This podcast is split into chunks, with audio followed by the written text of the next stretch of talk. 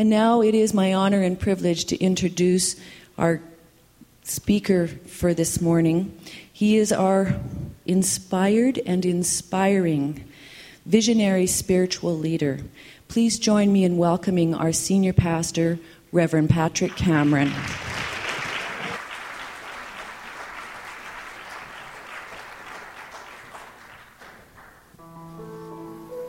Good morning. Gonna, gonna hide my third cup of the second cup here. All right, so welcome. Anybody here for the first time? Oh, you are not. Maybe emotionally you are, but. All right. Awesome. Well, nice to have you here. So, what we typically do, and we'll do it again today, is we're going to sing a song, say a prayer. If you'd like to stand to do that, you're more than welcome. If not, please stay seated.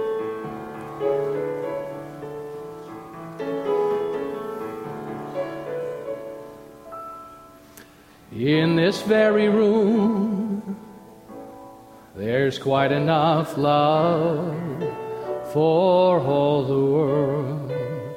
And in this very room, there's quite enough joy for all the world. And there's quite enough love and quite enough power to walk through our every fear. For Spirit, one Spirit, is in this very room. In this very room. In this very room. And so I invite you to know with me in this moment as we stand grounded in the truth and the understanding and the welcoming and the remembrance of who we are and who we emanate from and in and through and as each and every one of us. It is the vibration of the Most High. It is a presence. It is an unconditional love. It is a divine wisdom. It is a perennial truth here and now being made manifest in and through and as each and every one of us. And so as we open to that, as we understand that we are always being informed and guided as we open to that conversation, we welcome it all, understanding it is all life, it is all God, it is all good, and it is for each and every one of us. And so may I this day be transformed into a bigger possibility, a larger opening for that expression. And I invite you to say yes to that idea as well if it fits for you this day. I know that something powerful and wonderful is unfolding in and through and as each and every one of us as we come together in this collective celebration and recognition and remembrance of who we are. For this I give thanks, knowing every good thing is in place. I give thanks, knowing that the divine bounty that, is, that we are seeking is here right now. With that known and said and expressed and impressed upon this infinite law that always says yes, I give thanks, knowing that greatest good for myself and for each person in agreement with these words. It is already here now. For this I give thanks. It is already done. And together we say, and so it is. So let's thank you. Please be seated.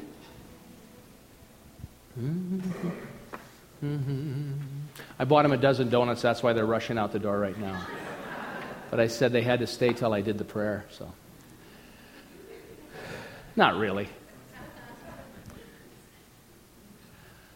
We had uh, gone for a week, seems like a month. It was a great thing. You know, I was standing at the door and I was saying, giving hugs out at the first service, and uh, somebody had this red scarf on. And I said, Love that red scarf. And they said, Here, it's yours. I got two. So I think that'll be my new tradition. As I stand at the door and I say I like something, I will, I will never have to buy another sport coat, shirt, shoes, socks. I like that. So there was a ship sailing, and the ship uh, had a, a, um, a bishop on it, one of the Christian missionaries back in the the 1700s, and they came upon this tropical island, and there were three men there. There were three natives that were, were fishing. And the bishop walked up to him and, and uh, greeted him, and the men said, and they recognized the outfit, the, the collar, and all that, and they said, We Christian, we three Christian. And the bishop said, That's wonderful. He says, Yeah, uh, uh, uh, long time ago, another uh, uh, priest came and, and taught us how to pray. And so the bishop said, Well, let me hear your prayer. And so they said, well, All three of them stood there and they said, Our, our Father who art in heaven. And that's all they could remember. And he said, That's all you remembered? And he said, Yeah. They said, Yeah, but, but we have our own prayer. And he said, What's, the, what's your prayer? And they said, they, they said, When we pray, we look up to heaven and we say, We three, you three, have mercy on us. And the bishop says, Oh, that's a horrible prayer. And so he sits them down, and for the next month, he teaches them the Our Father. And so the bishop leaves, he sails off to other places, and several months later, he's coming back through this chain of islands, and it's evening, and they're, they're, they're anchored outside the bay of this particular area where he'd encountered these three individuals. And he sees this light walking towards the ship, or moving towards the ship. And he, as he follows it and follows it, it's the three men standing with a lantern. And they've walked out to the ship on the water. And the bishop looks at them and says, and he's just astounded. And he said, Can I help you? What's, what's going on? And he said, Father, we need your help. We forgot the prayer.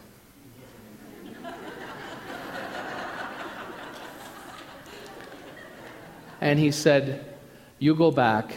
Your prayer is, We are three. You are three. Have mercy on us. That'll be good enough. and the reason I tell you the story is we don't live in the box of how the prayer has to be done. It is the consciousness. And those three individuals are a reflection of consciousness. You know the infamous story of, of Jesus walking on the water? And it, it's really, and it's a metaphor. Whether he walked on water or not, it's the metaphor for, for that, that knowing. When Peter got out of the boat, whenever he started to sink, he would sink because he took his gaze off the Christ. And it's the Christ consciousness. That's the value in it for us. It's the Christ consciousness that he recognized and understood. And, uh, and this past week was uh, we were in Denver, and we were there celebrating the Christ consciousness. We were there celebrating the oneness. Last Saturday, it was Saturday. It seemed, and it just seems like forever. But I went down and I, I was uh, asked once again to, to, teach the leadership portion of the, the ministerial intensive, which is our, our ministerial students who've spent the last two years in study to either be approved or not approved as, as, as ministers. And so I, I uh, went down early on Saturday and and uh, did that presentation. And it, for 16 or 17 students. But for me, it's always wonderful to do because it reminds me of our journey. So each year I've done it a different way, and this year I threw it all out and, and, and redid it because the story has changed. And I think that's important because, and part of it is when story changes, there's loss. We give things up. One of the wonderful things about it was that we now have uh, three new ministerial graduates that Two of them are here today. I, I guess Tammy's decided that now that she's graduated, she doesn't need to come to church anymore. But, but I want to uh, acknowledge and have these amazing teachers and, and, and have been teaching for a long time, not since they've become ministers, but have been an amazing part of our community. And I just want to honor and celebrate the success of Reverend Julie Tkachuk and Reverend Sue Stevens. Teachers, stand up. stand up. There they are.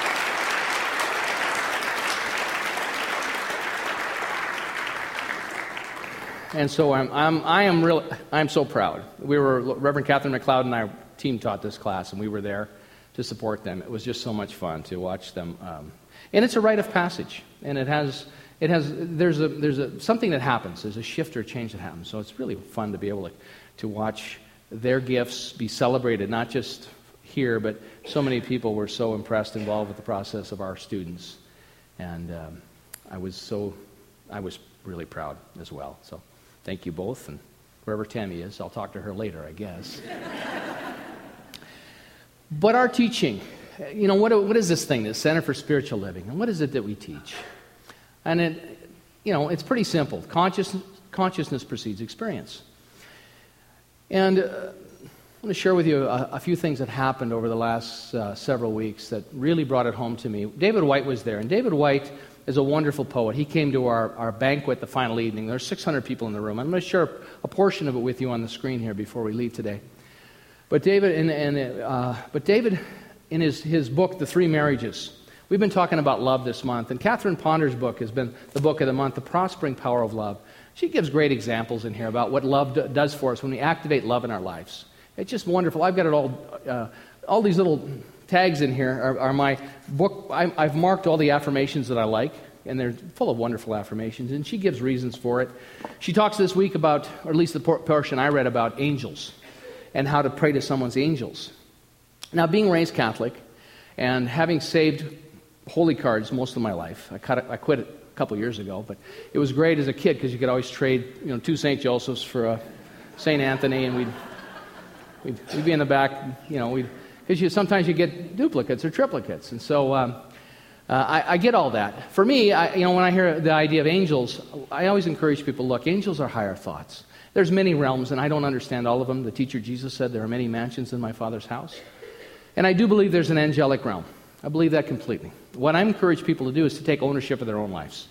And so for me to start talking about angels sometimes, I, I think it can be confusing for people.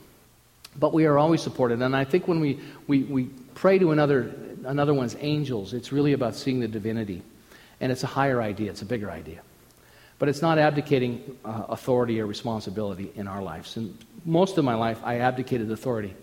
One of the things and challenging things about this is that I know for everything that shows in my life, up in my life, I'm responsible. And it's a breakaway.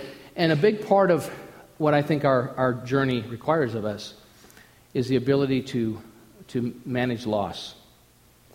And as I, the last uh, month has been a really interesting journey in terms of that. We, um, three weeks ago, uh, Sunday, three weeks ago, we did a memorial service here for Eva Boyley. And Eva, which goes along with ever, ever after, everlasting, Eva made her transition. She had been part of our community, and our pastoral care team worked with her. And Lovely lady. And uh, her body finally gave out about, about four weeks ago. And we did a beautiful, very intimate memorial service in the solarium. We got home from that. Uh, Laura and I got home that Sunday.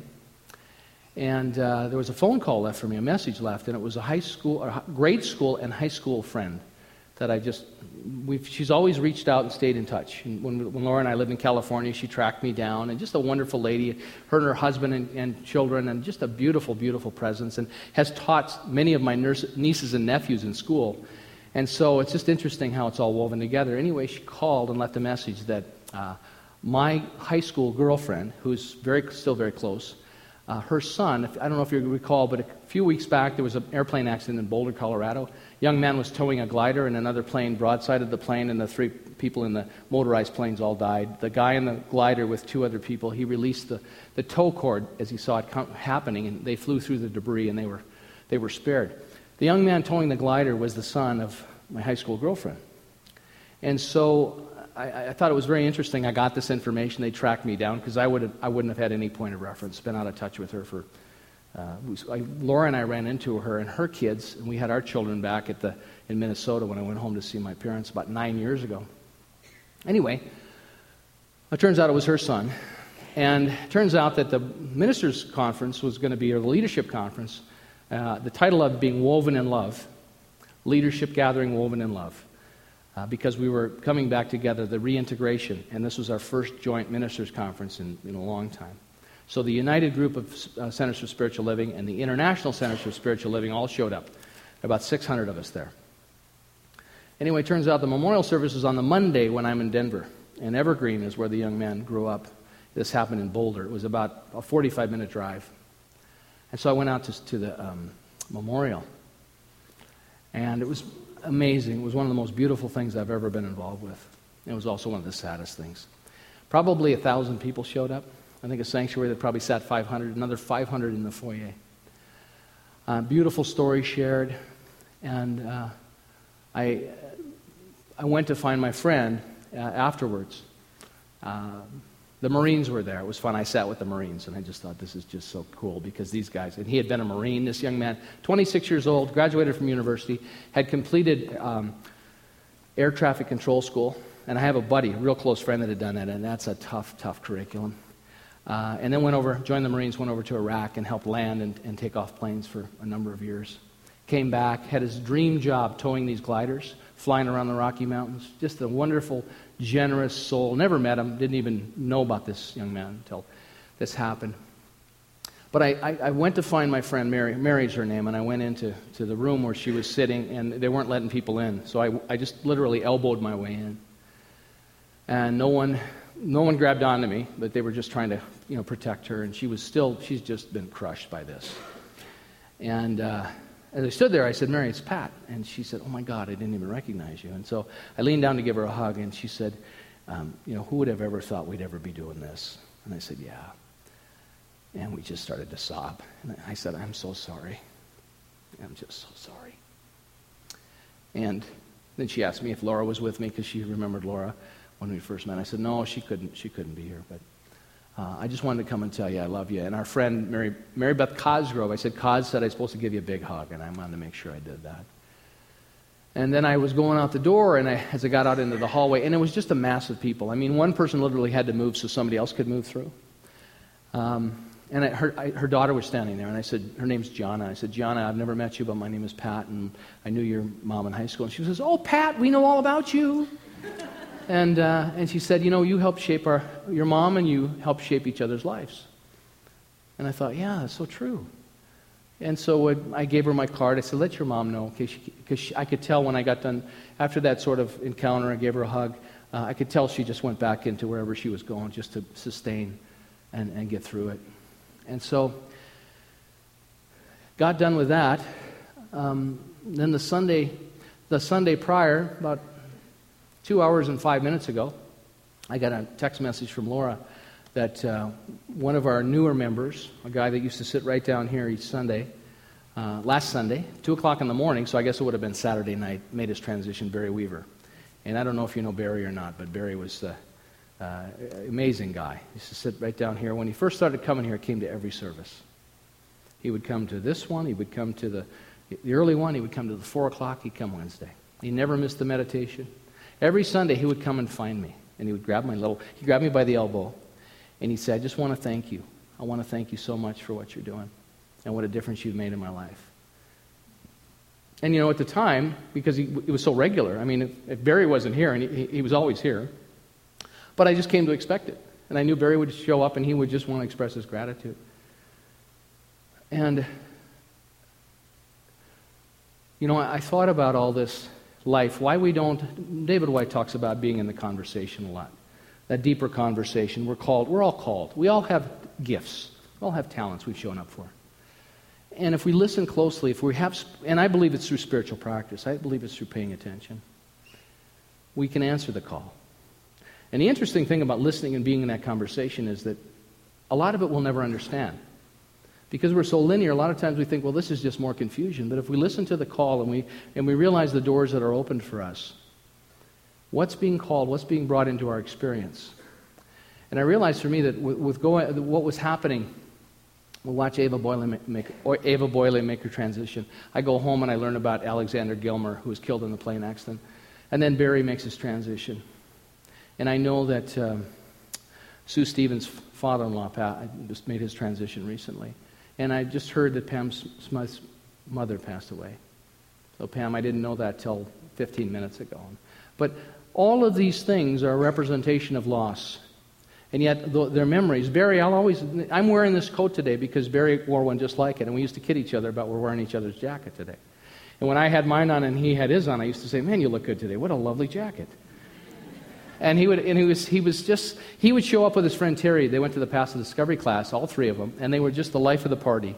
And, and Barry would say every week to everyone that, that his friend Terry and he were, they were a couple. They were there together. And I'd say, you know, you may not want to say that. Some people are going to start believing you too. And they would just laugh and laugh and laugh. And just a wonderful spirit. But Barry is still with me. Those, those that we love are always with us. And, and so this is apparent loss. But our essence, our spiritual essence, is always with us, wherever we are, whether they're physically with us or not.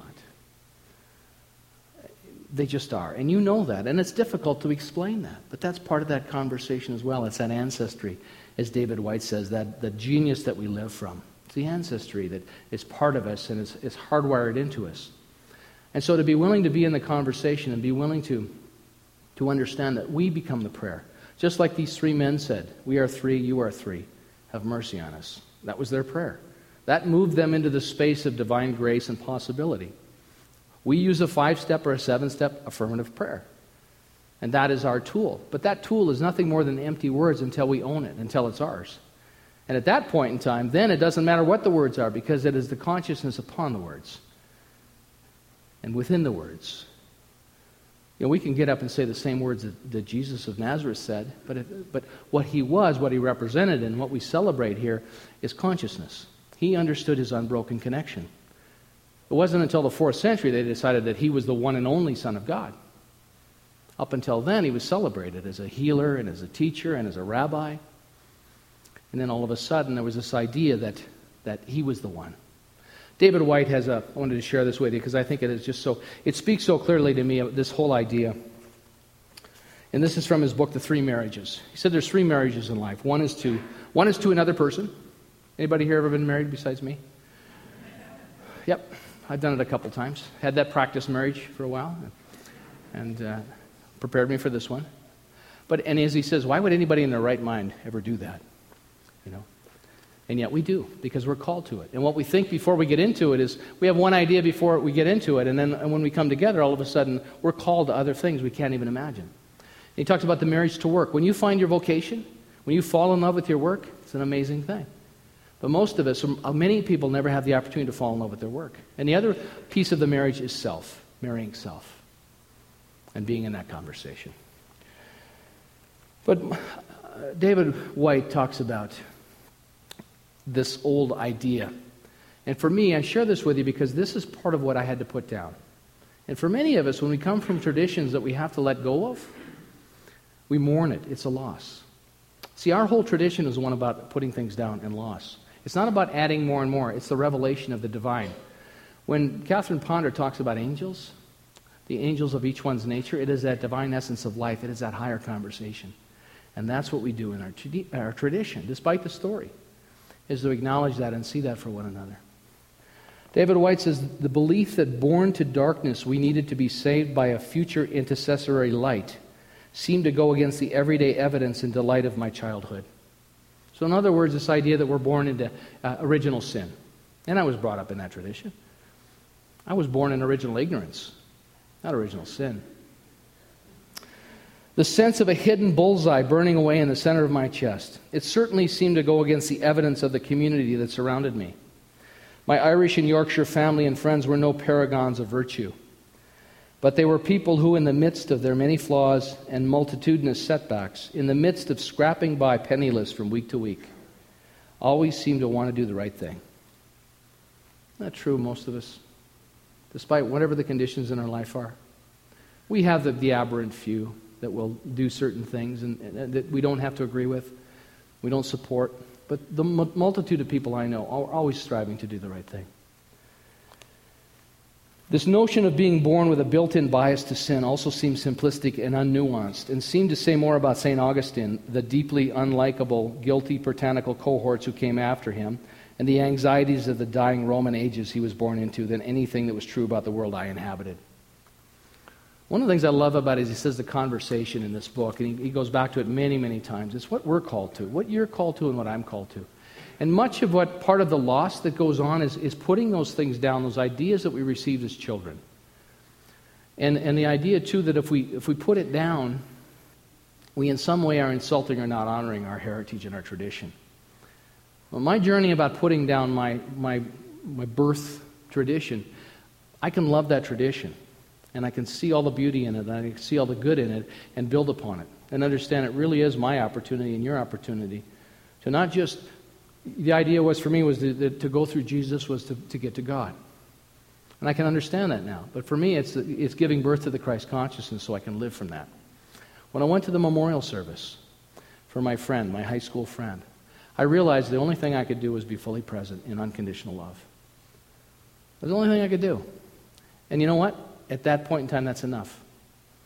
With my friend Barry, we're going to go over, Laura and I are going to go over this afternoon and talk about, we're doing the memorial here tomorrow afternoon at 2 o'clock. If you can be here, I'm sure Barry would love to have you here. But to be present with one another. And even though the form has changed, that essence, that divine essence, still lives. They talked about it at our, our, last week. We talked about the spirit of Ernest Holmes being present in the room, about the reintegration of our organizations and coming together in a, in a new way, a new idea. And it's not about two organizations coming back together, it's about giving birth to a new organization. Dr. Holmes had this to say about the split. It was one of the things that, that really troubled him. The, the two organizations split in 1960, and it wasn't about principle, it wasn't about what we teach, it was simply about about governance. It was simply about who was going to who was going to be in charge.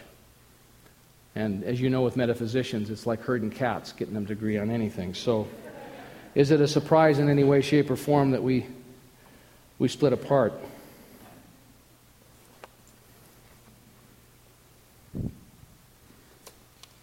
Here it is.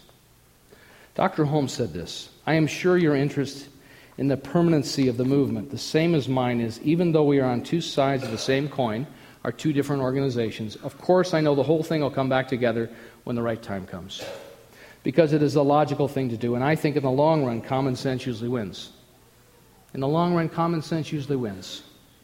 And this is what's happening. We realize that what we are asked to do on this planet is much bigger than fighting with one another. And you can feel it. The whole atmosphere, the whole week was just this, this collegial sense of, of mutual love and respect. And that, yeah, they have challenges, we have challenges, but, you know, we've got work to do on the planet. And I'm more interested in that than I am.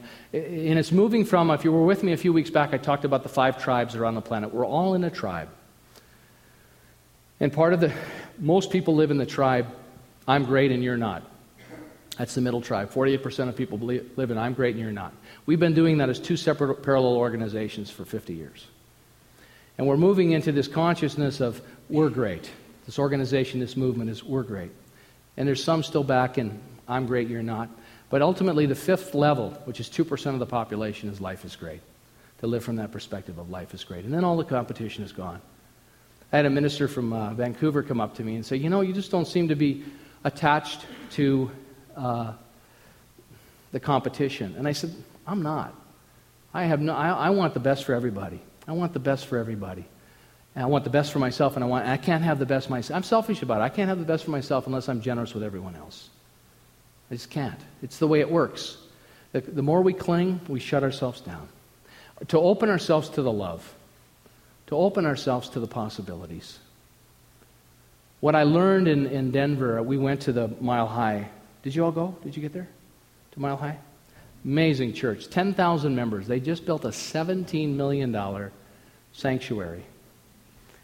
And it was incredible. We went to the Wednesday night. It was just this incredible concert. And many of our leadership and ministers was there. I know Reverend Pat was there, Reverend Pat Bordeaux. Um, it, was, it was an incredible experience. And I thought about all the people, all the people that had come into somebody looking for somebody. Little boy in a red shirt, if anybody that makes uh, okay. He's, he'll be okay. We haven't lost a kid down there in a couple weeks, so we'll be okay. anyway, went to Roger Teel's Center, and I thought about all the people that are involved with his leadership and helping him. And I was reminded through David Whyte, I was reading the book on the coming back yesterday on the airplane. I was reading a story in there about Joan of Arc. And Joan of Arc had three apparitions that showed up for her. And she's real, she's not a fairy tale. But it was St. Catherine, St. Margaret, and St. Michael. And they showed up for her. And what they said is, You, you are going to go and you're going to lead an army and you're going to take back this land and we're going to put the rightful king back into the, into the, the, the throne. And that's what she was directed to do. And in this, here's this peasant girl. She couldn't read, had no military experience, had no political connections, knew it, nobody, didn't know anybody. But she was deeply in this conversation and she had this mystical experience. And so she'd meet people of influence and she would tell them their story. She'd say, I had this dream, and, and what I was told in the dream was about this about you. And all of a sudden, these people would hear their story and know it was true. And all of a sudden, she sort of worked. Her, she had several experiences of this because she was in that mystical conversation. And so she worked her way up. Eventually, she was given command of an army. She went ahead and they were victorious, put the king back on the throne. And then the king that she supported to be back on the throne betrayed her. And of course, you know the story. She was burned at the stake.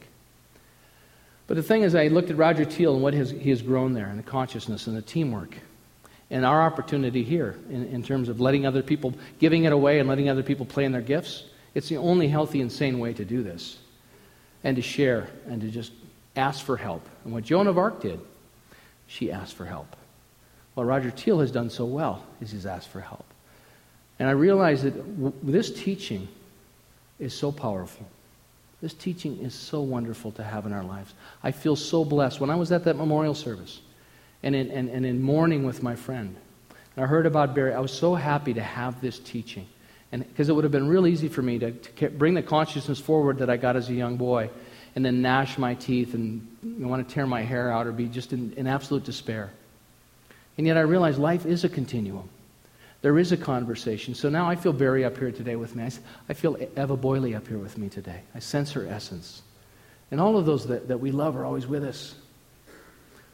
And, and, and so the lesson is for many of us, because we get here and we take responsibility for our lives, and then we think we don't need one another anymore. But we need more, one another more than ever. We need to be able to see the angelic realm. We need to be able to call forth the divine within, within one another. Because as we call, call it forth in one another, we call it forth in ourselves.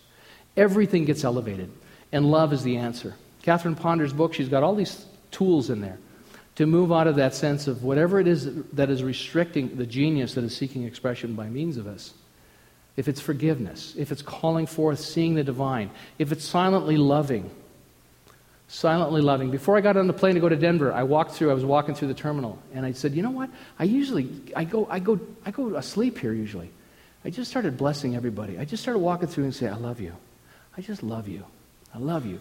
Catherine Ponder writes about it over and over and over again in this book. You want to heal relationship with someone? Silently love them, even if they don't deserve it, even if it's counterintuitive.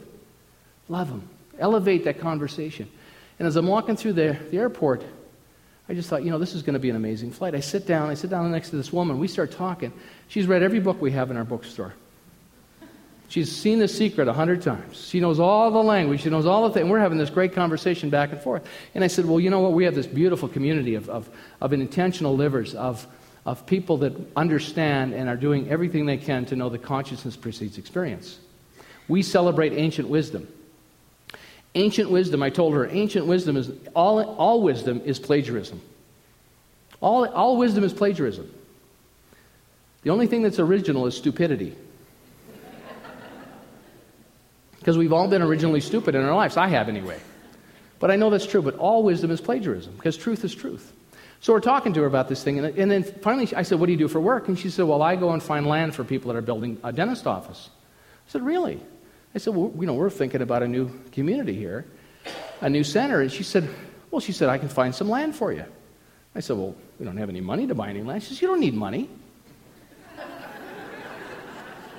I said, Give me a business card, will you? I like this thinking.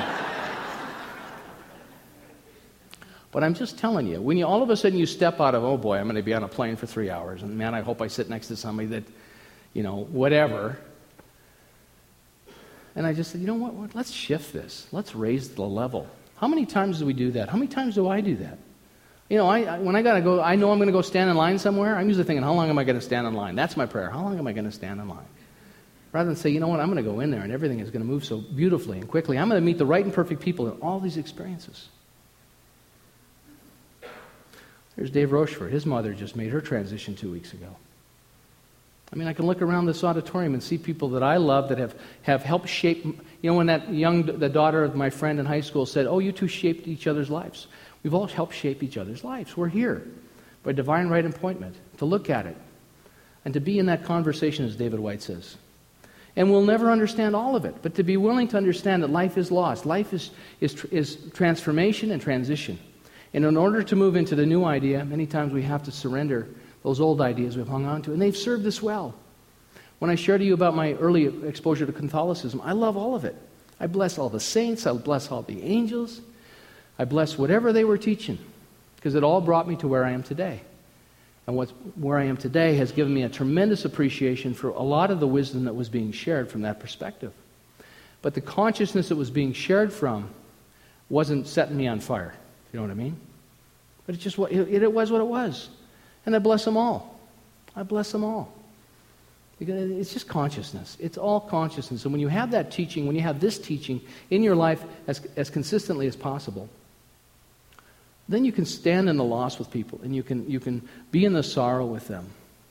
And yet know that, you know what, this is the continuum. I leaned down and gave my friend a hug. And she said, I love you. And I said, "I love you. And we just sobbed for 20 seconds. And, and, and so to be able to be fully present as a practitioner, as someone that understands the truth of our teaching, for us to come back together as an organization the United Centers for Spiritual Living, the International Centers for Spiritual Living. For us to come back together, we have to put down, we have to surrender, and it's a loss, to give birth to the new organization. And it scares a lot of people. Well, we, we get scared when we think we're going to lose something. And there's nothing to lose, there's only a bigger idea to step into. But if we, we've had the loss, if we've had things taken away from us unexpectedly, why wouldn't we be scared of loss? One of the reasons, that, uh, the, the reasons that uh, David Whyte said we don't enter into the conversation more readily is because we've had so much loss in our lives. And it's painful. Byron Katie would say, Love what is. She's saying the exact same thing. She's saying the same thing Catherine Ponder's saying in her book, The Prospering Power of Love. She's just saying it in more contemporary language to love what is. But to love what is, we have to be grounded in the truth of our being. So that whatever shows up, whatever the sorrowful thing knocks on our door, whatever the loss may be, we understand that life is a continuum. That we've all shown up here with gifts and talents and skills. Let's give them to the best of our ability. I fell into the trap with Barry that I thought I was going to see Barry forever. I thought, you know, every Sunday this is great. Barry always comes by and reminds me how, what a good job I'm doing and thanks me. I figured that would go on forever. But it goes on forever in my heart. And, and, and that's the beauty of being able to be awake and aware to our lives and what's happening. It's the beauty of celebrating all of it. We needed as two organizations to split 60 years ago or 50 years ago, whenever it was. We needed to do that. Because we needed to get clearer on, in our own consciousness, because what we have to share with the world is so powerful. It was easier for us to fight with one another rather than to look out and share it. We're giving birth to some amazing things here, things that are changing the world. I watch people's lives. I watch Barry walk in, and I watch the transformation. I watch his loved ones come up to me and say, Man, thank you so much for being here. And it's your support and my support. It's these ministers' support, our practitioners' support, the consciousness that has gone into this community. And so, like Joan of Arc, I'm going to be asking you all for more help. I'm going to be asking you more, for more help with greater clarity about the vision and the, and the importance of what we're doing. So I'm at this conference, and, and on the banquet, there were 600 of us in the room uh, on, on Thursday evening. And it was a, a wonderful event. It was probably an hour and a half too long, but it was still a wonderful event. And, uh, and so the youth were there, a number of the youth from our organization. And you see it's Teen Sunday today, and a number of our teens are here. And this young man got up, 17 years old, and he said, The interesting thing about the synchronicity to this, here I am in Colorado to go to this memorial. That was at the beginning of the week. At the end of the week, Barack Obama is in the, in the same hotel. There's two towers. He's in the same hotel doing a fundraiser. So Obama's showing up. You've never seen so many Secret Service police people in your life. And Obama shows up. And so one of the youth, 17 year old Chris Yamas, or Yanis, showed up. And he decided he was going to go see Obama. But to get in, it was a fundraiser, it was $1,000 to get in and see him. Because he had, when we got there, the, the youth in our baskets all got, everybody got one of these that says Be Love. It's a white wristband, says Be Love on it. So the teens were giving these out to everybody, right? There's about 30 of them there. You'll hear him screaming on the video I'm going to show you. And Chris Jan- Giannis got up. He found somebody to sponsor him with $1,000. Said, I've got a letter I want to give Obama. I'm going to give him a wristband, and I'm going to read this letter to him. And so he went into this, he got into the venue, and I'm going to have, have uh, Adam cue it up right now as Laura dims the lights. And so this is a continuation of that story. But he got into the venue. He started looking for somebody that could get Obama the letter. So watch one of our 17 year olds and what he has to say.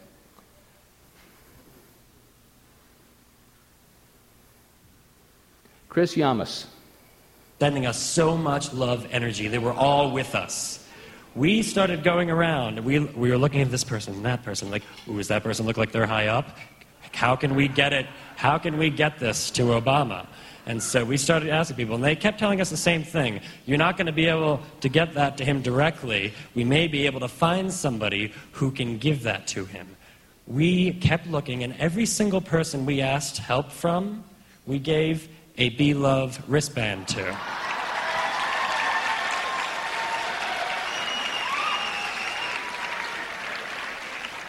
So they were carrying the love, they were being the love, and what happened is we assembled a Be Love team.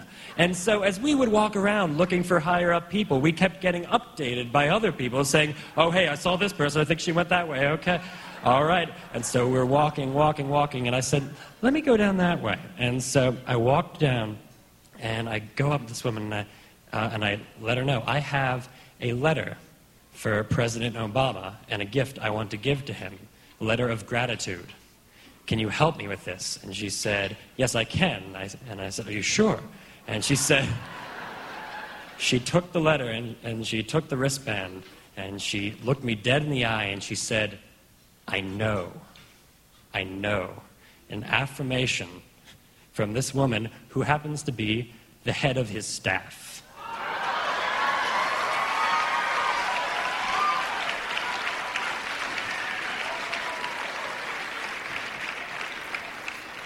So I gave that to her, and I just trusted it's going. And I was ecstatic. I came back to Ursula, and I just smiling, we hugged, and then we went in. And as we stood and watched him speak, speak uh, we were just taking pictures of each other with him. We were just so excited, and uh, just like standing like this. Oh, get it, come in, come in.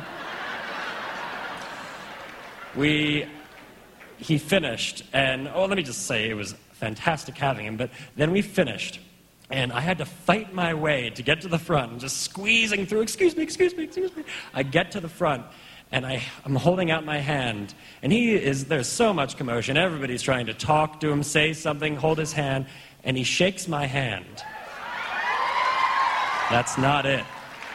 He shakes my hand. He isn't looking directly at me because of all this commotion, and I'm thinking in my head, if I say what I want to say, I don't know if he'll hear me. But I yelled, I love you. And he didn't know where it came from, but he smiled. That big Obama smile. He felt the love. He felt it. And so I want to read to you the letter that I wrote to him. So here it is.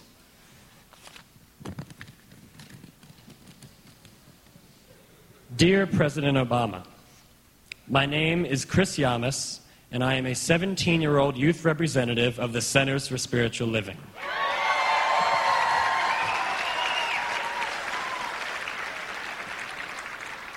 We are meeting in the adjacent tower of the Denver Sheraton this week for a leadership conference. We are an organization that supports unity, love, and leadership in our local, state, national, and international communities. We have many outreach programs, including the Malawi School Project, which involves building schools in impoverished communities, providing them with the infrastructure that they need to be self sufficient. I went on the school building trip this past summer, and I have now devoted my life to service on an international level. You and I have something in common. We both see ourselves as citizens of the world. In our teaching, a main topic really our goal is to embody love for ourselves, for one another, and our world. We want to give you this wristband as a symbol of support and faith in you. You are a truly great leader of unity in a troubled world. The wristband says, Be love. You already do it so well. Please take this wristband as a reminder to keep on going in the face of partisanship, greed, and hurt groups of people wishing retribution on our country, to be love is the only lasting solution. Please remember this and thank you for all you do.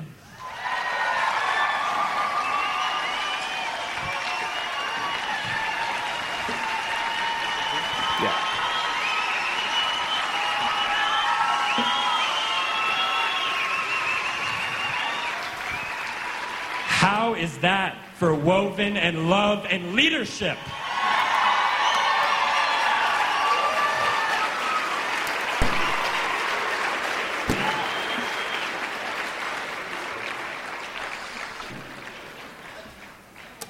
So, this, this large amount of money that was given to get me into the banquet, we want the teams are spread out and we want to ask you to please donate whatever you can, whatever you are willing to donate to give back to this person. And anything that goes over the amount this person gave will go to support the Youth Scholarship Fund.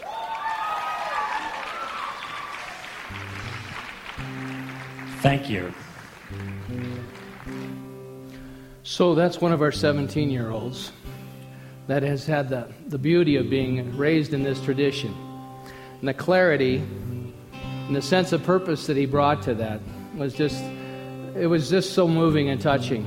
And so I, um, I want to invite you to think about those folks that have made their transition over the last period of time, for people in your life that have made their transition, and understand that they're still with us.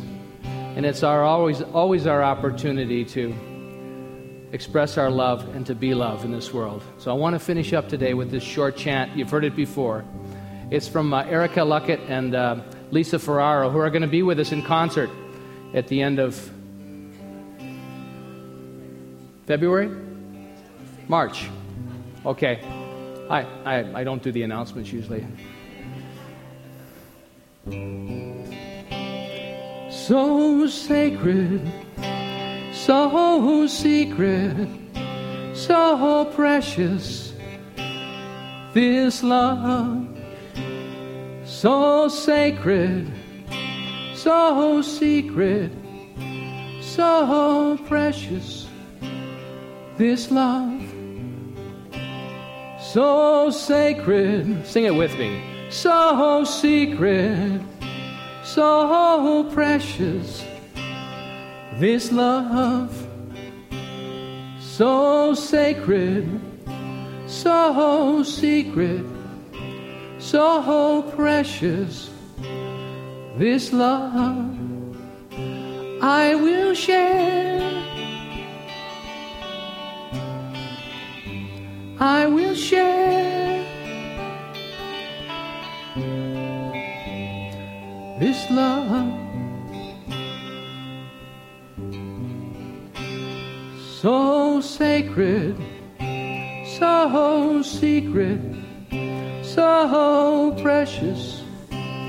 This love so sacred, so secret, so precious. This love I will share. I will share this love, this love, this love, this love. Be love.